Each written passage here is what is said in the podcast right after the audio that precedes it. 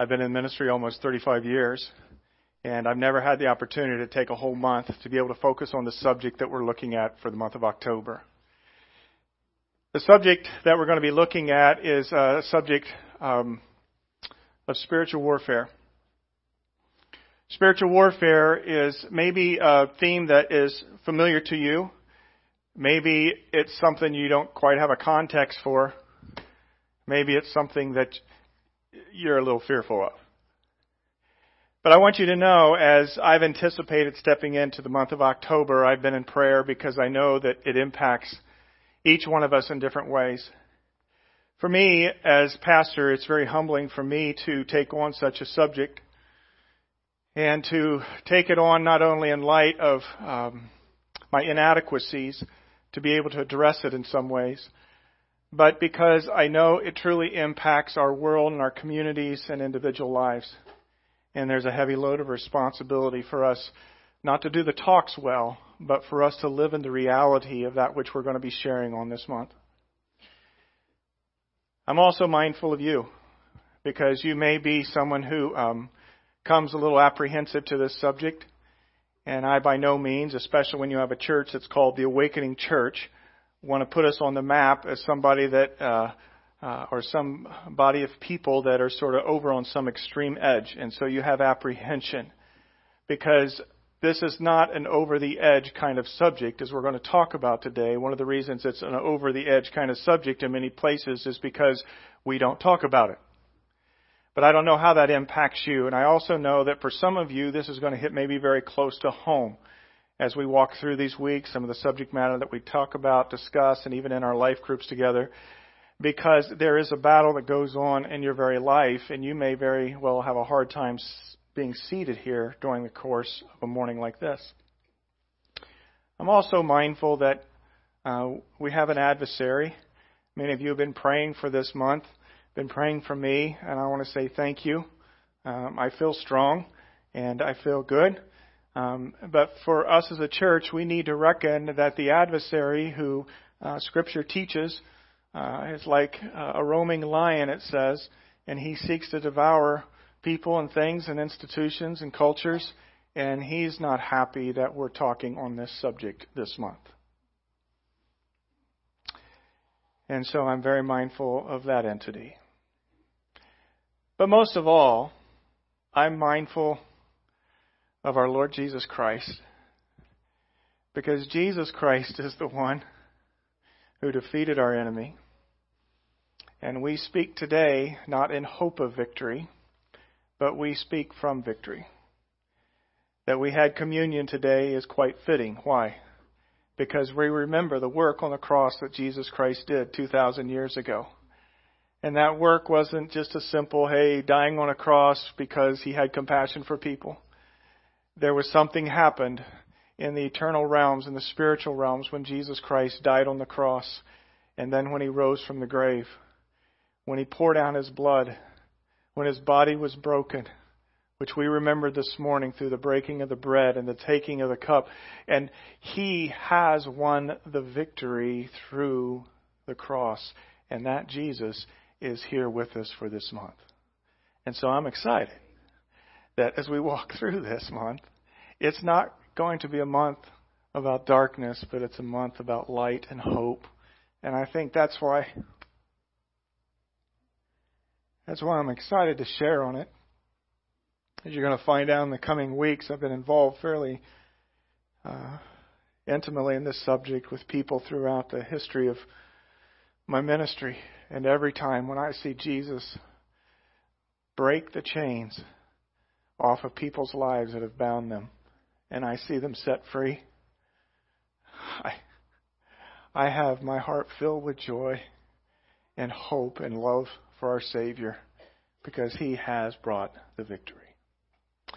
So, in that regard, I'm mindful of myself. I'm mindful of you. I'm mindful of the adversary. I'm mindful of Jesus. Will you just pray in a moment? Jesus, in your name, through the finished work of Calvary, we just cover this whole room by your shed blood. And um, in that, in a symbolic manner, remind the adversary that he's a defeated foe, all of him and his host.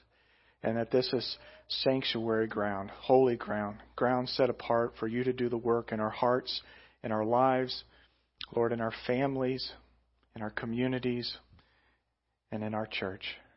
Lord, for your glory, may these words become illuminated in our heart through your Spirit, through your scriptures. In your name, we pray. Amen.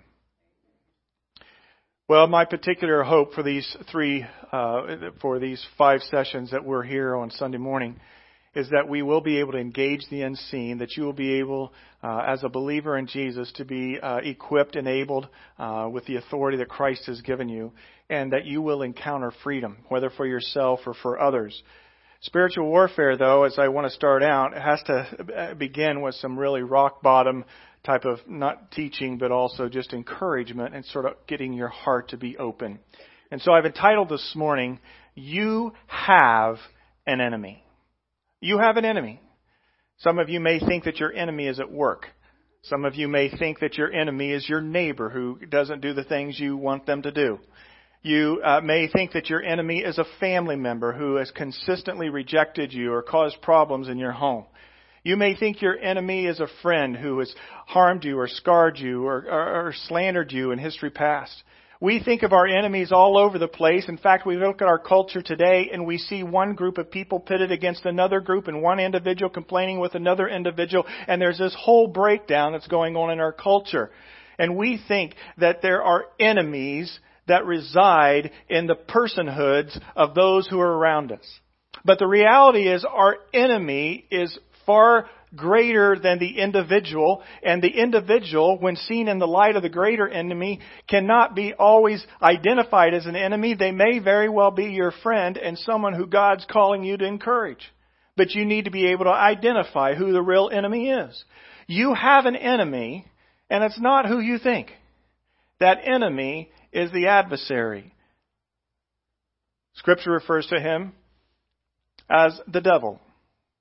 Satan, fallen archangel Lucifer. All kinds of history that backdrops what we're going to be discussing, and I want you to know that you have to have an open heart when we come to the subject matter of spiritual warfare. And you can't be presumptuous thinking, oh yeah, I've sort of always thought of that or this, that be true, or maybe you're resistant and you're not really open to it. But you have to begin rock bottom that there is an enemy. And we're going to look at that. Some of you might be Lord of the Ring fans. J.R.R. Tolkien, great Christian, he was a contemporary of C.S. Lewis. Both men masterful in how they would write fiction. And J.R.R. Tolkien wrote the fiction of The Lord of the Rings. And in The Lord of the Rings, uh, it was put into a movie format, and the, and the movie, uh, the first uh, of the th- uh, three is the Fellowship of the Rings. How many of you are Lord of the Ring fans? All right. See, you're dialed in. You're dialed in already.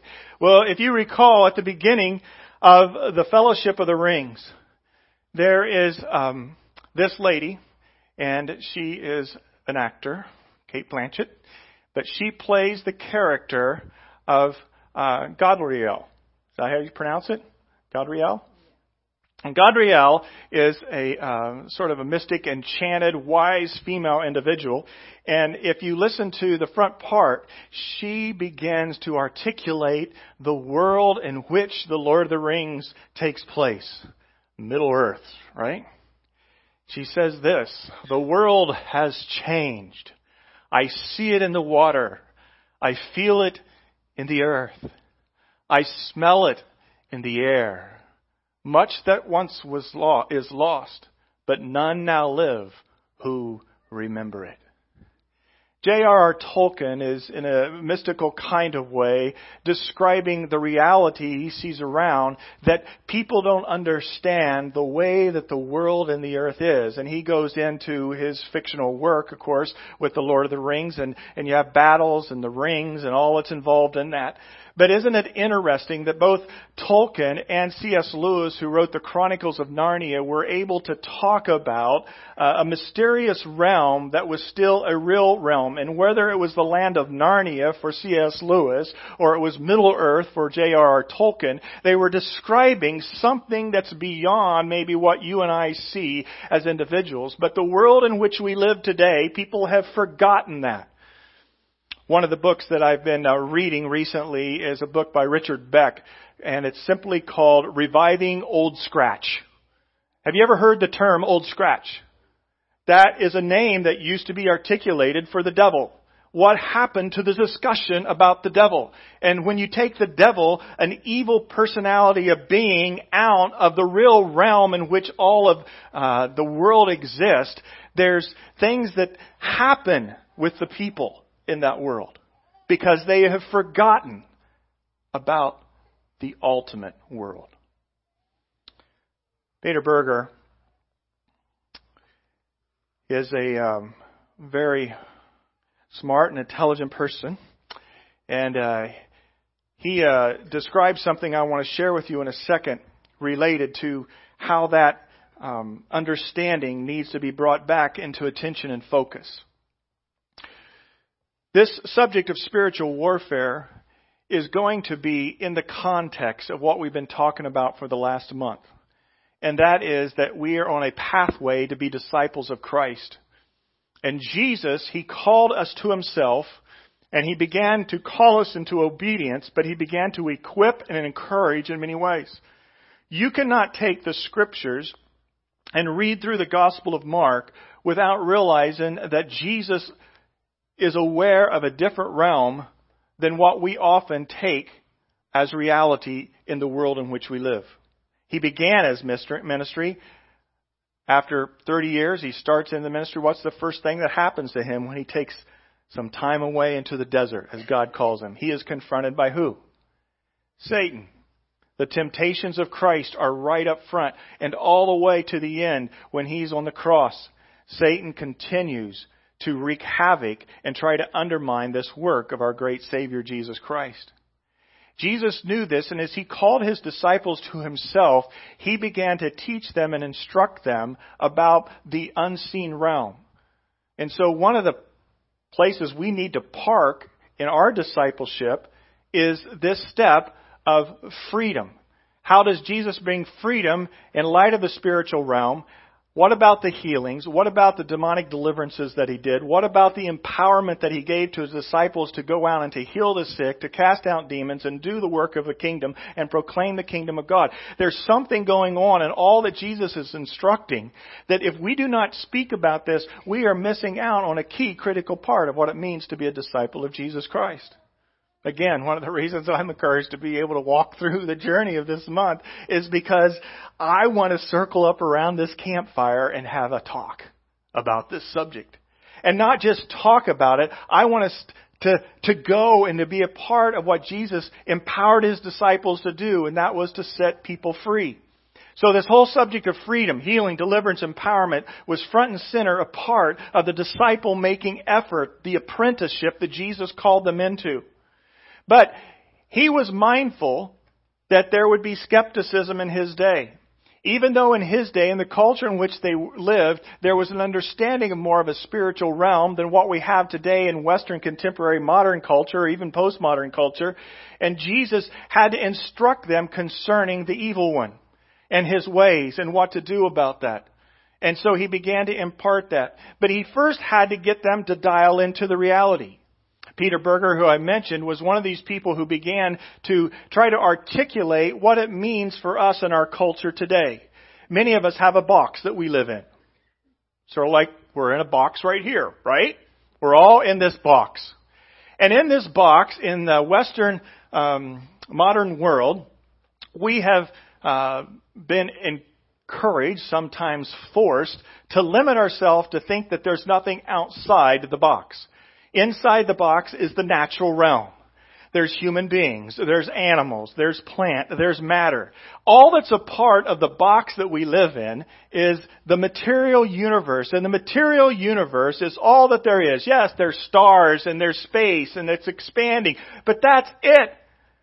it's a scientific mindset that has reduced everything to what can be felt, what can be seen, what can be analyzed, what can be discussed from a visual reality, and anything beyond that is just, well, that's okay for you little folks that would like to believe in that world, but it really doesn't exist. Any person that's in an atheistic kind of position would simply say, there is no God, there is no supernatural. Peter Berger refers to it that they're living in a world without windows. A world without windows. Are you living in a world without windows? Oh, you may give credence to the supernatural, but pretty much you're in that scientific mindset, and science is a gift from God, science is from God, and so all that's great. But the experience aspect, that there's only public truth, what's known, there's this worldly problems, there's a natural order, there's a secular, that's just, that's just all that there is. And so week in and week out, when you leave here, maybe this is the only spiritual thing you do through the course of a week, is to show up at church, and you live in a very secular culture. You live in a world without windows. But just like we are in this room here, and, and it's nice to have all these blinds in this room because we can darken it out, control the light, be able to focus on the pastor or the band, do neat things with colors with the lights, right? We, we like having the blinds down. Think about if you lived in a world without windows, or maybe have you ever heard those stories where somebody, uh, true, sad, tragic stories where somebody is held captive in a basement or in a container for years, and they don't know that there's an outside world or they remember that there was an outside world, but they forget about it. They've been culturally conditioned to not believe beyond the material universe. So day in and day out, living in a world without windows. But if I was to come over and I was to raise the blind on this window, I could let you know there's a whole world out there. And this world is for you to experience and understand. Look, there's trees, there's blue sky, there's green grass, right? There's some cars out there. What are those things? And a world without windows. In fact, we could raise all the blinds. We could have a whole different kind of experience in here this morning. We could live not in a box that doesn't have any windows to an outside world. We could live in the reality that there is a spiritual realm, a beautiful world that exists alongside of this natural world in which we live. So, what do you believe? Do you believe that the natural is all? Oh, you give some credence, but will you open up the window? Realize that there's the supernatural, that there are the heavenly realms. Faith, private truth, otherworldly problems, miracles, and sacred are often just aligned by people that say, okay, there is maybe a world outside uh, the visible realm we see, but that's for that world, and uh, that, that's the spiritual world, all right? That's the sacred world. We live in the secular world, so we sort of divide it between these two categories.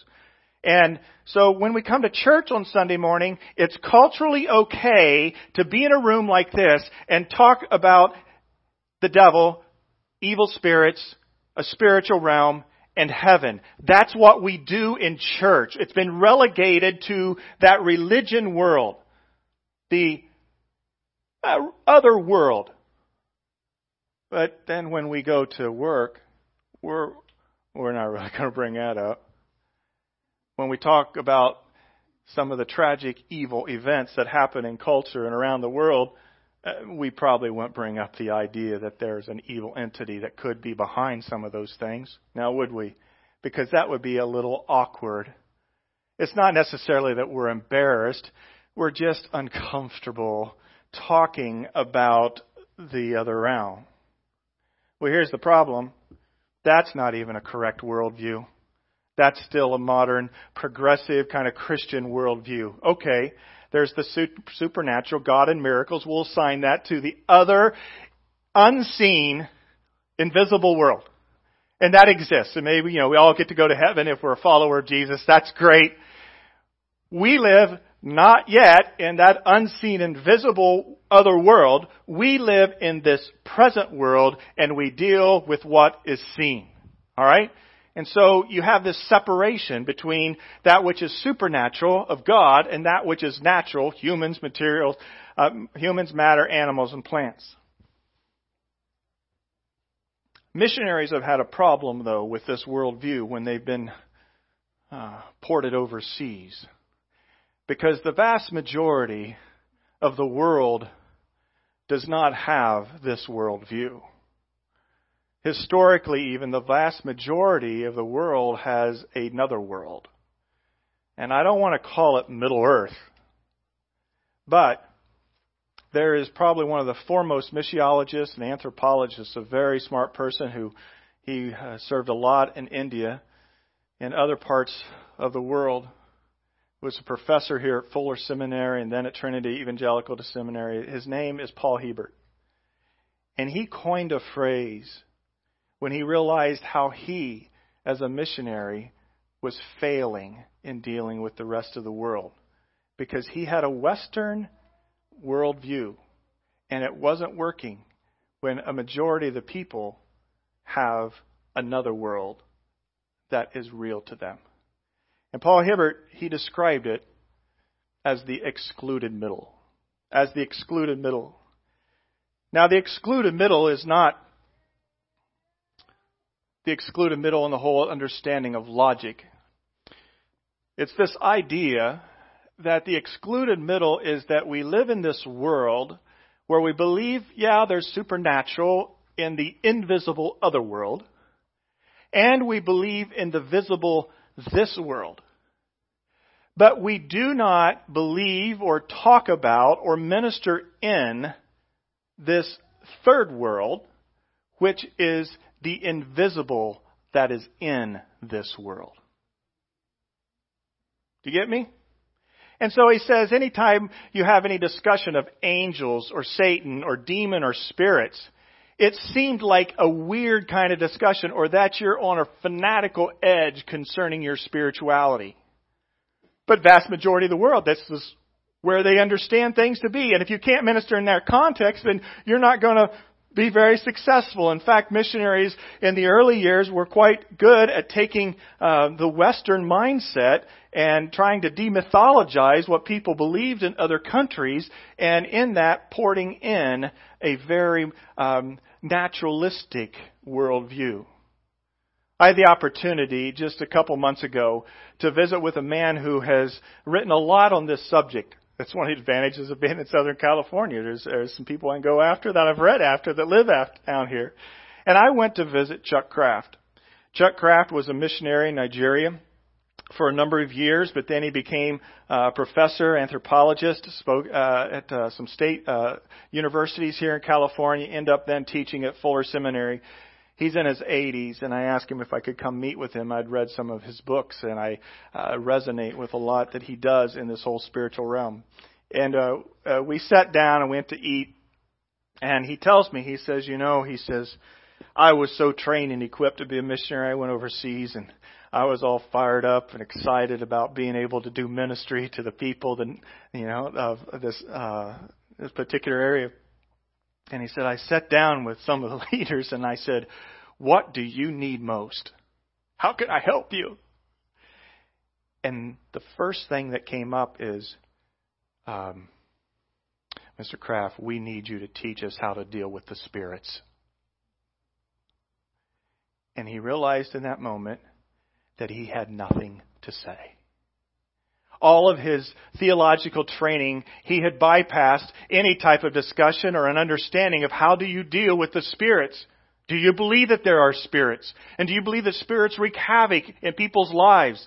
Unclean, fallen, uh, spirits, dark spirits are referred to them sometimes. Do you believe that these spirits exist not out there in some spiritual realm that's untouchable to us, but actually exist in this invisible, this world kind of realm? Or do you have sort of the theology of an excluded middle? We just exclude talking and thinking and believing and ministering with the reality that there are angels, there's demons, there's unclean spirits, there's a real Satan. Are you uncomfortable yet? I'm not going to ask you to raise your hands. I'm not going to have you meet at the back for anybody that wants to go out and know how to deal with the spirits at the moment, right? But if you're a disciple of Jesus Christ, can I ask you something? Why are you hesitant to do that?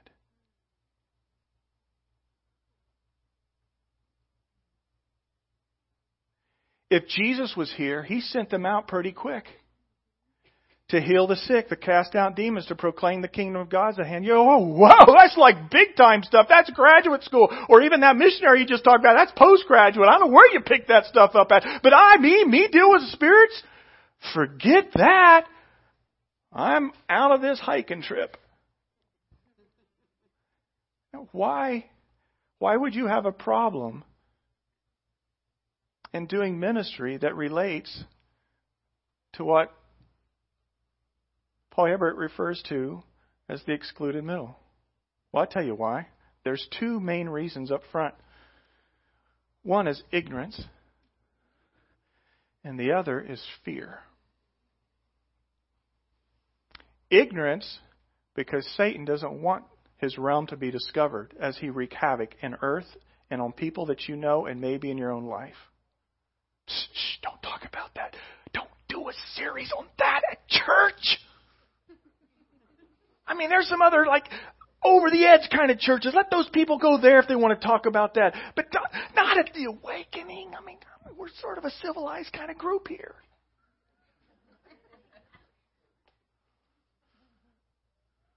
When Satan, I believed, impressed those thoughts on me, I said, no. We're going to talk about it.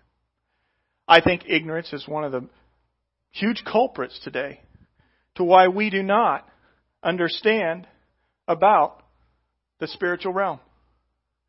Because we don't talk about it. We don't try to understand that there is a supernatural world. Yes, there is that unseen other world. Yes, there is the seen, visible, this world. But there is an unseen world in our visible world and we need to know how to deal with it. And our ignorance, I believe, comes from churches not doing a healthy job of teaching on this, not in a weird way, but in a straightforward scriptural, theological manner and an experiential background kind of uh, approach to say this is the world in which we live in Western culture. And I also blame it sometimes on Hollywood not Hollywood in particular, but the whole glamorizing sometimes of uh, the way that uh, the spirit realm is depicted, or if there was deliverances and stuff, and so they swing way on the, I don't want to say fanatical, but demonstrative side. Like, oh, what? so you, me? Talk to how do you, how do you free people from spirits? Deal people with spirits? Is that's for people like you, Carrie. You got that clergy title going on, right? You don't wear a clerical collar. Maybe you got a cross you can pull out or something, right? Some holy water. No. Friends, a, a little wooden stick and holy water don't do squat in the spiritual realm. I'll tell you that right now. But the Lord Jesus Christ can, and He did. And if you're His disciple, you need to know how to take His authority and come up against the evil one because that realm is real. Do not have a worldview where you live in a box without windows.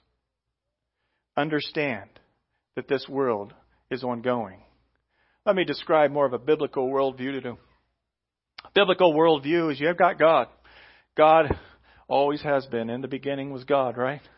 In the beginning was the Word, and the Word was with God, and the Word was God. God, God has always eternally existed. If you think you can try to figure out who created God, then you're going down the wrong path, because if anybody created God, then that person would be God. So God, by definition, has to be then cause cause of the universe.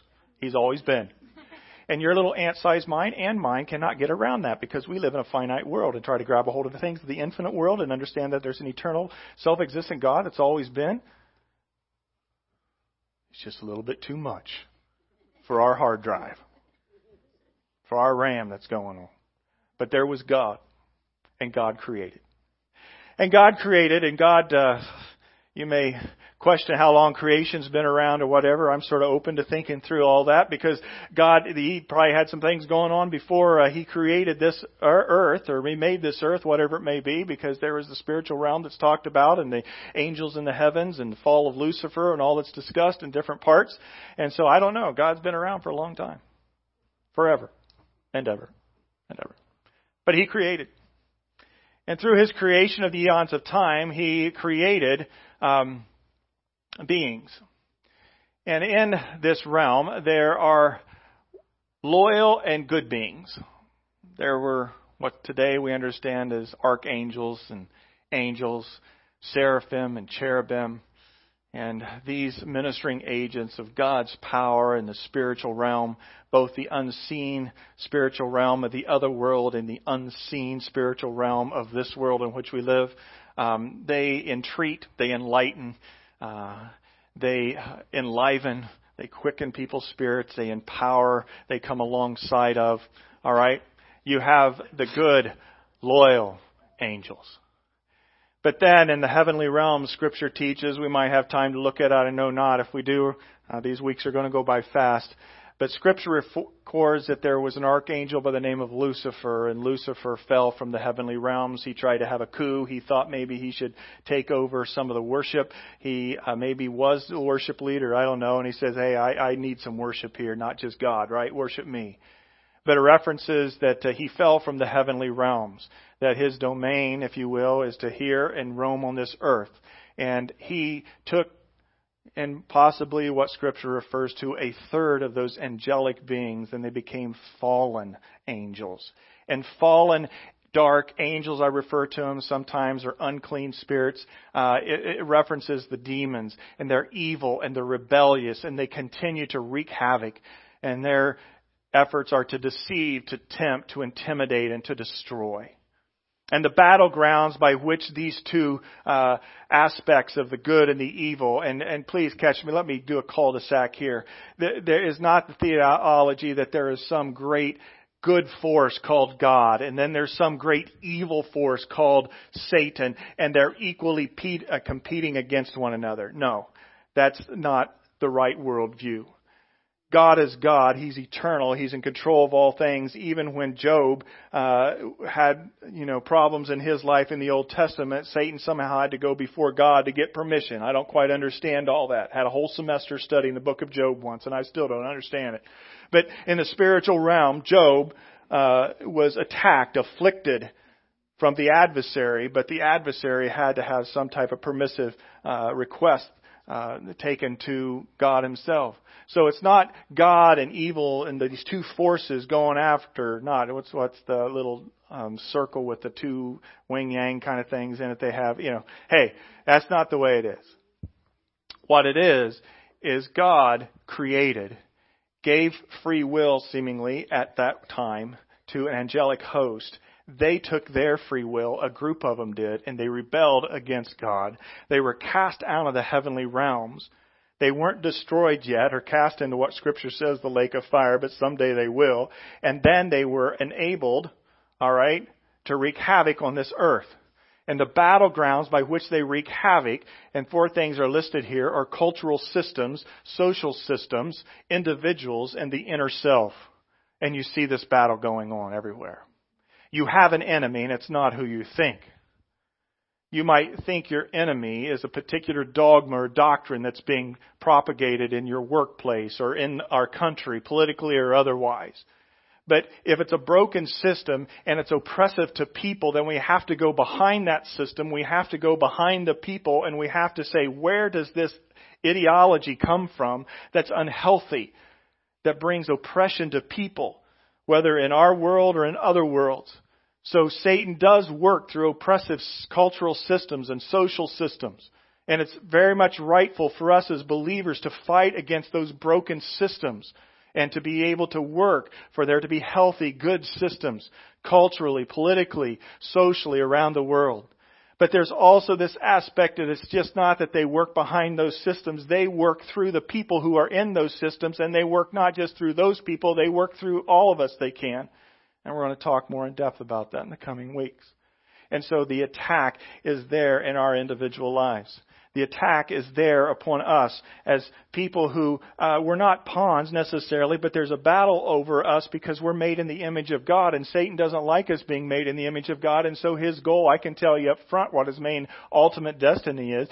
He wants to destroy people. He wants people to kill themselves. He wants people to kill other people. Because he doesn't like the image of God that's in every created being, human being. Even though we're fallen and we're sinful, we are still beautifully made. That's why you can see someone who's not a believer in Jesus, right? And say, they're just a beautiful, great person. What you're seeing there is common grace, how God has made every human being beautifully in His image. And they're worth redeeming. That's why we fight against abortion, because in the womb, God is creating a beautiful human being made in His image, and they deserve life. The devil's the one's about death. He wants to crush it. And so these are battlegrounds that go on and on. One of the best books you can probably read if you want to on this, and uh, and I know some of you may be challenged, you know, wanting more theology, wanting more scripture, that kind of thing. I encourage you to buy a book called uh, God at War by Gregory Boyd. And God at War begins to describe uh, more and more of this realm and this worldview. Greg Boyd says this. He's uh, been a professor uh, pastor. He says this Throughout our investigations and deliberations, I trust, concerning writing this book, that it will become increasingly apparent that the understanding of the world as being caught up in a cosmic warfare constitutes one of the central threads that weave together the whole tapestry of the scriptural narrative. God's age-long but not eternal battle against Satan forms one major dimension of the ultimate canvas against which everything from creation to the eschaton, eternity, within the Bible narrative is to be painted and therefore understood. What he's saying is, you want a worldview, you want the canvas on which everything's being painted in your life and in the life of the world around us, politically and otherwise, in other countries. The canvas, the backdrop is a cosmic war. And if you take away that cosmic war as the canvas background, then you're going to find people pitted against one another all over the place. Our warfare is not against the destruction of other people, whether it's in our marriage, in our workplace, or in our politics. We have an enemy, and it's not who you think. And Greg Boyd's great with this because he talks about this aspect if as that cosmic warfare worldview starts to disappear, really all havoc is released on the earth. Hiddenness. Through ignorance, he does not want you to believe that there's a cosmic warfare going on. Now, why is this warfare going on? If Jesus, you know, we took communion here. You're right. He defeated him at the cross. He rose from the grave. I don't fully understand why God's so gracious and patient. I'd destroyed him right away. I'd cast him in the lake of fire right away that Revelation talks about. But for whatever reason, he's allowing the roaming lion of Satan to be used towards the good in this world. I believe, probably, creating disciples who are overcomers. Because the scriptures say that we will rule and reign through eternity, that we will be co heirs with Christ and this is boot camp. And boot camp doesn't happen in a room without windows. Are you willing to take it on? To remove your ignorance? To say, God, give me a worldview, and not just as a nice academic study or a Sunday morning message. Give me an understanding of the eternal world. Give me an understanding by which I can take up the cause of spiritual warfare and fight against the enemy. Give me an understanding that's beyond my insecure means. Help me to know. Help me to know what ultimate reality, what the canvas is. The Richard Beck, who uh, wrote this book, Reviving Old Scratch, he says this Spiritual warfare energizes your anger, but lovingly redirects that anger away from human beings and toward a common enemy. Spiritual warfare gives us a vision of how human beings can become captives to larger unseen forces that trap us in a perpetual conflict. We come to see how all of us are being manipulated as pawns in a larger game, a game that is continually pushing us towards violent, hateful confrontation. Focusing upon these larger things forces these larger forces creates a capacity for mercy. We follow Jesus' example as he prayed from the cross, Father, forgive them, for they know not what they do.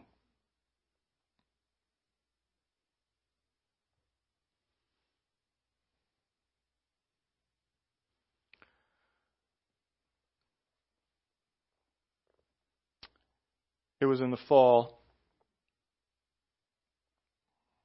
of my third year of graduate school that I had my boxes blown away and I had windows put into my world. I'm a graduate school studying to go in the ministry. I had a close friend that I'd known for many years from my hometown area that also had gone. It was his first year. He came to me and he said, Kerry, would you be willing to be a part of a, a prayer session for me? And I said, What's it about? He said, Well, you know, there's some guys here from Toccoa Falls. Some students had come from Toccoa Falls uh, College in Georgia, which is one of our alliance schools. They had taught, been mentored by a great New Testament um, professor by the name of Gerald McGraw. And part of Gerald McGraw's teaching efforts was to teach a biblical worldview. And the teaching of the biblical worldview, he uh, began to explain how you can be sent out to free people of unclean spirits. And so he taught this process of testing the spirits and then what to do in a time of deliverance. And my friend said to me, he said, I think I need to go through a time of testing to see if I have been afflicted with any unclean. Yes, we're scared to use the term demonic spirits. I said, Yeah, right. You want me in a prayer session on that kind of stuff? Can't I just go back to studying the Bible and how to administrate church work and some of those other nice things? I didn't say that. I said, Sure. We met in sort of a little ivory tower chapel on campus. Those three hours rocked my world because my friend was afflicted. And as we got into this time of testing, this prayer time, which rolled into a deliverance,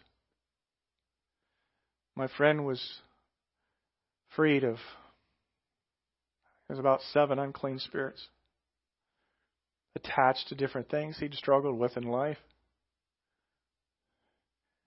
He found freedom.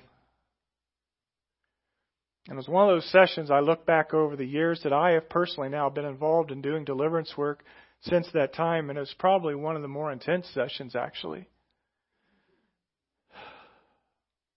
I sat there as weak as I could as a prayer worker while these other guys from Toccoa led this session. And we rejoiced when my friend was freed. I walked out of that prayer tower that night, across campus, back to my apartment, shaken. Shaken, but also pretty jacked up. I was shaken because of the reality of the excluded middle is real. Because I couldn't deny what happened in that room, and I, my friend's not some faker. Fearful because I'm like, well, shoot, if he had that situation, what about me? Fear. Satan tried to seize me with that. But I um, took the initiative and pursued an understanding. And I also offered myself to God to be able to use, be used in that kind of ministry if that's what it means to be a disciple. Who am I? To determine what his job instructions are for me. I'm a follower of him. I was jacked up too. I tell you what happens. When you take on your authority as a believer, you realize that this is not fairy tale. And that we live in a world where we have the ability to fight from victory for his purposes. As you can see here with these next slides, there's scriptures that I would have liked to gotten to today.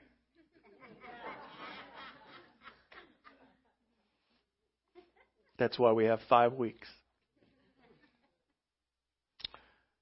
But I would like to articulate some bottom lines. The first is this you have a domain, and it's bigger than you think. The spiritual and supernatural worlds coexist and interrelate in a realm of reality for all humans and nations. Be open eyed. Don't exclude the middle, living in a world without windows. Second is you have an enemy, and it's not who you think. Our fight is against the devil, and as it says in Ephesians 6, against his host of rulers and authorities and powers and forces of evil in the unseen realm. Be wise and take your stand against his schemes. For mostly, I mentioned two today ignorance and fear. I've learned over 32 years of deliverance work one big truth. Whether you're in a session, whether you're praying, covering over somebody in your life, or whether you're trying to fight the enemy in your everyday world with your own battles.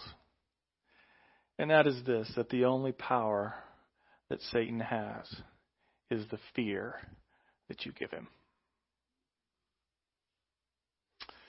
Take your stand against his schemes of ignorance and fear.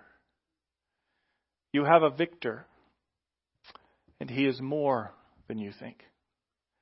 Jesus Christ defeated all enemy hosts through his death and resurrection. Be strong in the Lord, fighting from victory with his divine weapons, destroying oppressive strongholds. Jesus stood up one day in Capernaum. The scroll of Isaiah the prophet was handed to him in the synagogue. He unrolled the scroll and he found the place where it was written, the Spirit of the Lord is upon me. He has anointed me to bring good news to the poor. He has sent me to proclaim that captives will be released, that the blind will see, that the oppressed will be set free, and that the time of the Lord's favor has come. I like this part. He rolled up the scroll, handed it back to the attendant, and sat down. All eyes in the synagogue went, Whew. They looked at him intently. Then he began to speak to them the scriptures you've just heard have been fulfilled this very day. Been fulfilled in who? In Him. As a person in His work. So, fourthly, I position this you have a calling, and it is grander than you think.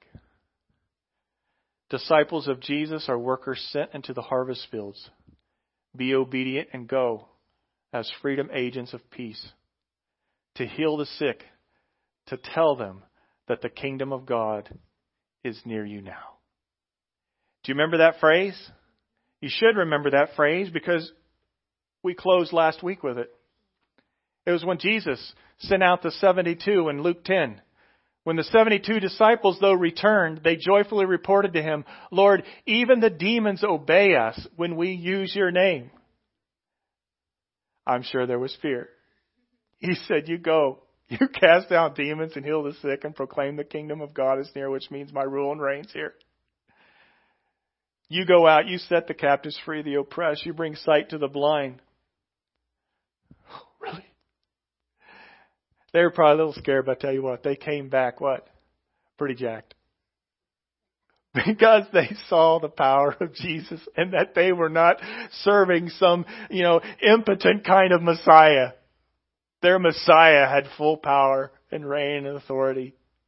Jesus says, yes, he told them, I saw Satan fall from heaven like lightning. Look, I have given you authority over all the power of the enemy, and you can walk among snakes and scorpions and crust rams, analogy to the unclean spirits. Nothing will injure you. But don't rejoice because evil spirits obey you. Rejoice because your names are registered in heaven. I'm going to do something as we close. I'm not going to have us sing. If you're an usher, if you go get the offering baskets, we're going to receive the Lord's tithes and offerings as well as your connection cards. I have five minutes to close. But one of the things I'd like to try to do here as we finish up some of these sessions and definitely as we head towards um, the weekend of November 3 and 4, we're going to have a training weekend if you'd like to be a part of that weekend, just write the word training on the back of your card. Um, I just want to answer questions or hear thoughts. And so for these moments as they're passing, uh, passing, uh, passing the baskets, what might be some of your thoughts? Or maybe a question you might have? Because I want to be able to address and answer questions. Does anybody have any this morning? I know that's pretty cold to throw on you. Maybe you can write them down on a card and put them in the offering. But is there any question you have just in what we were able to step into today? And we'll come back to those scriptures next week and look at them and re reference things. But I'm very mindful that this is foreign turf for many of us. I'm also mindful that the adversary would like you not to return next week. Ignorance is not bliss in this world, trust me, folks. And maybe he just wants to put some fear in you with questions or doubts. Anybody just want to shout out one or a word of, you know, reiterating a point, a thought that's shared? All right, so here's the situation. You've now been given four opportunity. Next week when you come, we're going to have more extended time for silence. No. I'd like to have a little bit of a town hall kind of environment. I don't know all the answers in the subject by any means. But it is a world that I've wrestled with, and for whatever reason, I've not felt comfortable given a full pledge series on this until here at this church in this environment. Some of it's because of the support I just really feel from us as a body. I have spoken on it when I was in college, packed the room out in that college and career ministry. I titled it Demonic Deliverance Spiritual Warfare in a New Age Society.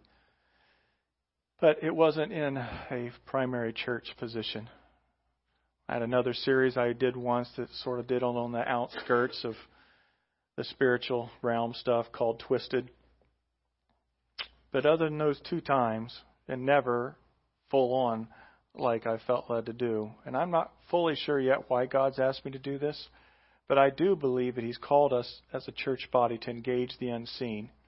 He's called us to empower each believer with the authority of Christ and He's called us to experience Christ's freedom.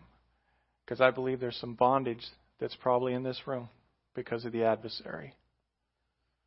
I remember speaking on this when I was in college ministry. Excuse me, this is probably a tangent. It was a good Christian school, one of the two schools that were nearby. But word got back to me when I was trying to teach this to college students, and that was in my really formative years. A lot of times I didn't know what I was doing there. But word got back to me that one of the theology professors, practical theology professor, said, Oh, there's not a demon within 50 miles of Marion.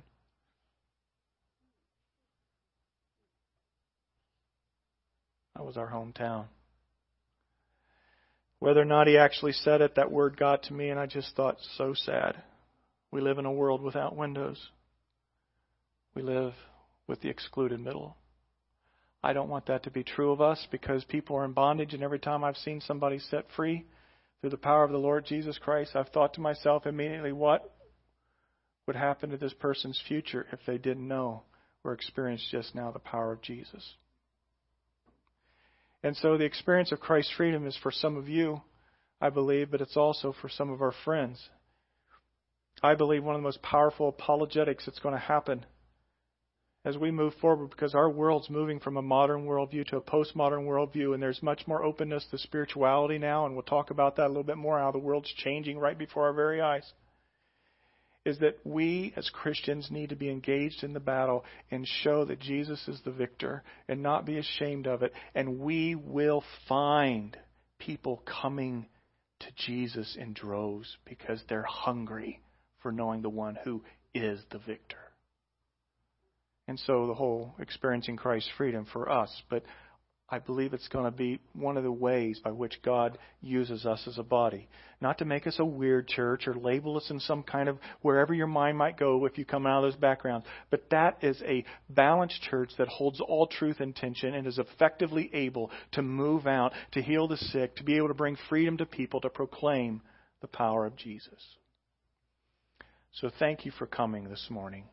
I trust you'll come back again and again and again this week, this month. Pray for our journey. Be blessed. You're dismissed.